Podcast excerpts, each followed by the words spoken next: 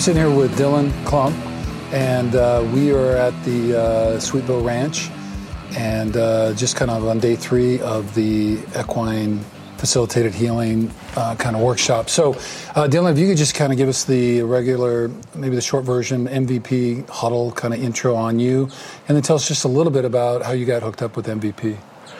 Uh, my name is Dylan Klump. I uh, played football. I was at Cal, Arizona, and then uh, two years as an NFL free agent with the Panthers, 49ers, and um, one time with the uh, Jets. And um, so, yeah. And, well, how did you then, after your oh. NFL career, how did you get hooked up with MVP then? So um, it's kind of funny. I went to a uh, Operation Jump 22, which is a vet organization that uh, tackles vet suicide and they use skydiving as a way of doing that. And so they say they jump for the 22. And so I was there, and I saw Nate Boyer, and uh, I knew Nate from through the grapevines of just him going to Texas and me going to Cal. Uh, then also him being a specialist, to which I was also, and he was a long snapper, I was a punter. And um, just knowing his story, so I walked up to him and I was like, "Hey, Nate, like, what's going on?" And this is Dylan. Um, talked a little bit, and I made fun of him for going to Texas because we beat him twice, two years in a row, and uh, so he was like that. Um, and then we started talking. Um, and long story short, he's like, "Come check out MVP, man." I'm like, "What's that?" And so he brought me to one of the meetings on Wednesday, and I was kind of nervous at, at first, just because there's a lot of vets there, and uh, but also a lot of, professionals and, and, whatnot. And but they welcomed me with open arms, and it was uh, just like I've been there since day one and there was no sort of uh, pre biases against me or or being an athlete or, or just you know this new guy coming in. They're like, "Who are you? Let's let's rock and roll," and being encouraged out there, especially in the workout, and just um, really being welcomed into the family of the MVP family with right off the bat. So that's kind of how uh, I got there, and it's been wonderful since. Such a beautiful organization, people working for it.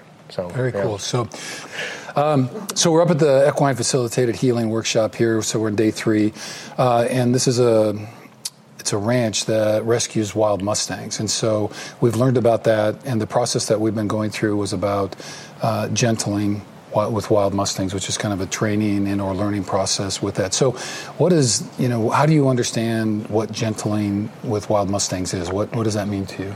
So I've, I've been working with horses my entire life, ever since I was a little kid, and I've never done gentling. I've heard about it uh, through my mother, and then also through Susie and uh, through Andy, one of the other MVP members, and Susie's the uh, physical ther- or, uh, therapist, uh, head of director for MVP.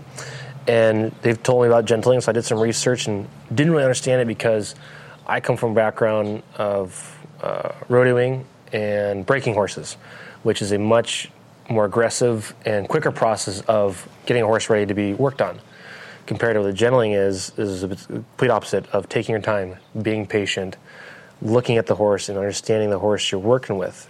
And so it was a completely brand new world to me, even though I've been around horses and with horses for a very long time. Um, and it, it taught me a lot about what it is to be soft and gentle with a very strong but soft animal.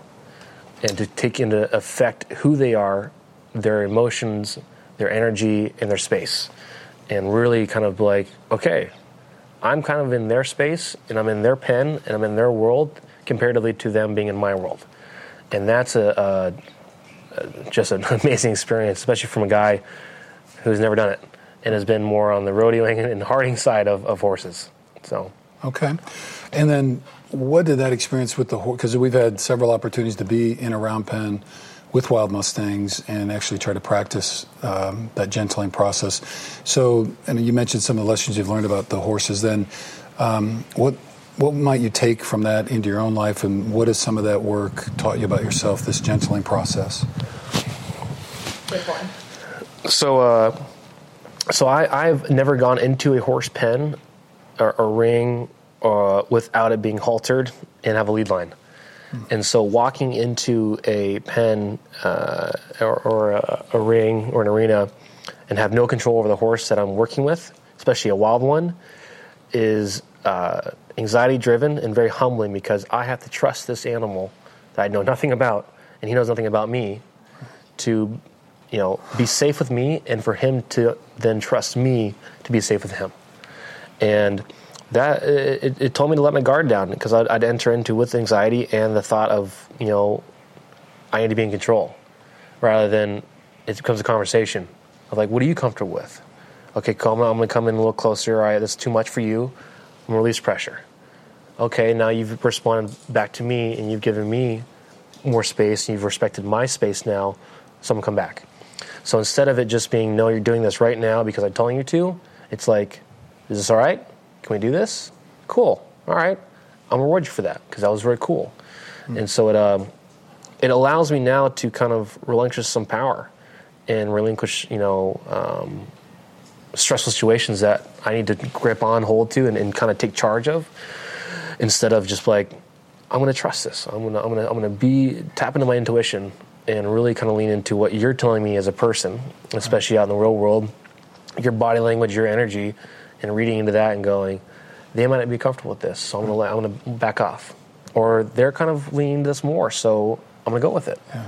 And so that's what that's what this has really taught me. It's it's turned my entire horse world on its head for the better, absolutely for the better. And let me just kind of you know in that modality because I mean you're a big, strong, you know, dude, and um, it just like are you learning in a way to redefine what it means to have power and how to use power? And what does it mean to be strong in that kind of sense? Because, I mean, strength can take a lot of different avenues. And so, by relinquishing some of that control, I mean, how are you balancing that with kind of this notion of strength and power, especially with kind of the modern masculinity that we're often taught about?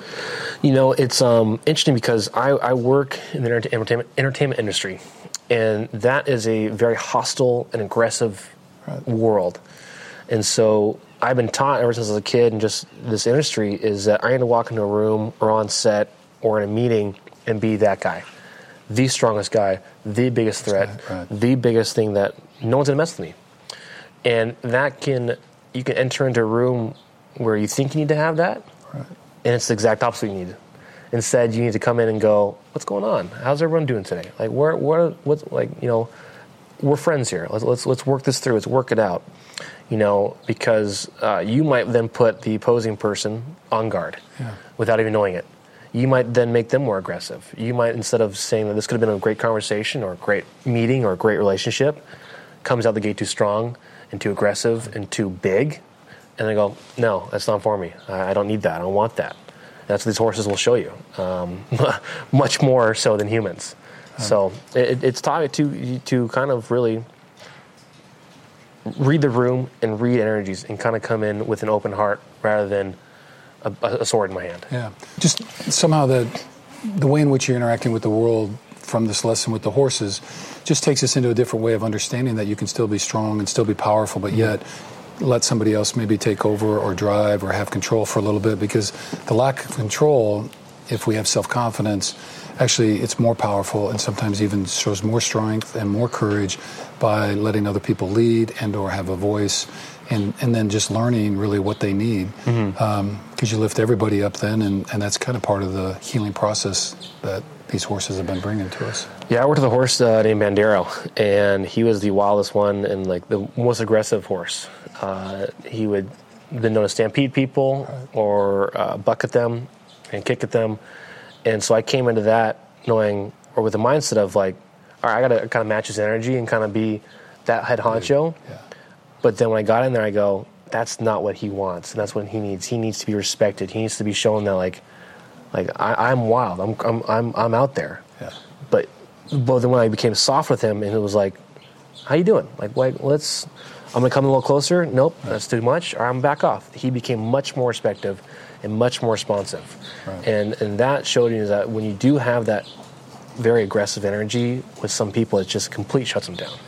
And no one's going to get out of that, uh, you know, unscathed or, or positive. So it definitely has done that, yeah. Bandero is, he has this defensiveness about him because of, of his past and what he's gone through.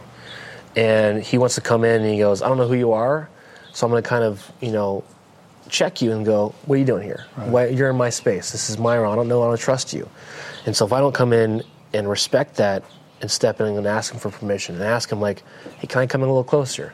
He might go, "No, that's too that's too close." That's right. Or he might go, "No, I, like what, lean in a little farther and, and become more curious and open himself up to it."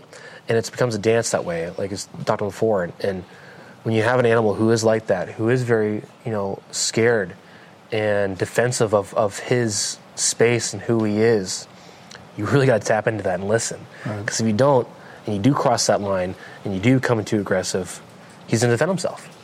Whether it's because of him or because of you, most often it's because of you, Because of you, yeah. um, he's going to defend himself. And that's what you don't need and don't want with these horses, because you need to show them that we're here for love. We're here to take care of you. We're not an enemy. We are your friend. We want to care for you. Collaborate. Absolutely. Yeah. Absolutely. So one of the terms that they've used, and I guess we can just wrap it up, is that um, use as much pressure as you need, Mm-hmm. but no more than you have to. And so it's this very gentle kind of, you know, where are we at? Explore each other, find that kind of truce uh, as much as we need to, and kind of go from there, and hopefully build strong relationships and heal ourselves and the horses that we work with. Yeah, one of the uh, head trainers used a great analogy. It's like cooking, and you can always add, you can't take away. And with these horses, if you add too much, it can go south quick, and you just ruin a relationship. But if you kind of each inch in and go, "How's this going?"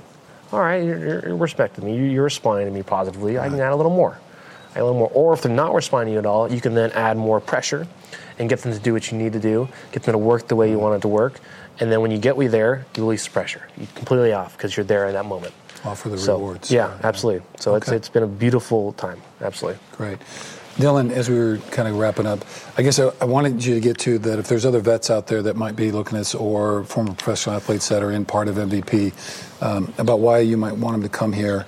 Um, but again, I guess, you know, one of the lessons that we all took from this is that um, these wild Mustangs, you know, part of what, and, and I guess for me, that was part of the learning too, is that as humans, we've all been through our own kind of level of trauma, whether it's big T, small T, or whatever. Um, and these horses have been through obviously a lot of big T, you know, big trauma, uh, especially wild Mustangs who've been pulled off of, you know, roaming free and the way in which they were treated, now kind of shipped out and all that, those kind of pieces. So just, I guess one of those lessons was learning that, you know, we don't know anybody else's story until we take the time to find out. And um, maybe sometimes people respond in a certain way, just like animals, uh, because of that background and the way they've been conditioned and some of the triggers they may still have. So I guess with that thought and or what, what would you should suggest to any of the other MVP members out there that might see this and be thinking about an equine weekend? Well, I suggest it. I mean, whether it's it's this place or another, just to be able to get to a horse and either get on a horse or be in a pen with a horse, it's something magical. What Sweet Bow is doing with these Mus- Mustangs is they're facilitating a relationship that no other place really can or is doing, and it's it's allowing yourself to be exposed emotionally and energy wise, but also the horse as well. And that's not a, uh, an experience that's found it really anywhere, especially as professional as they've done here and, and protective as they've done here and safe as they've done here. It's I would come back in a heartbeat.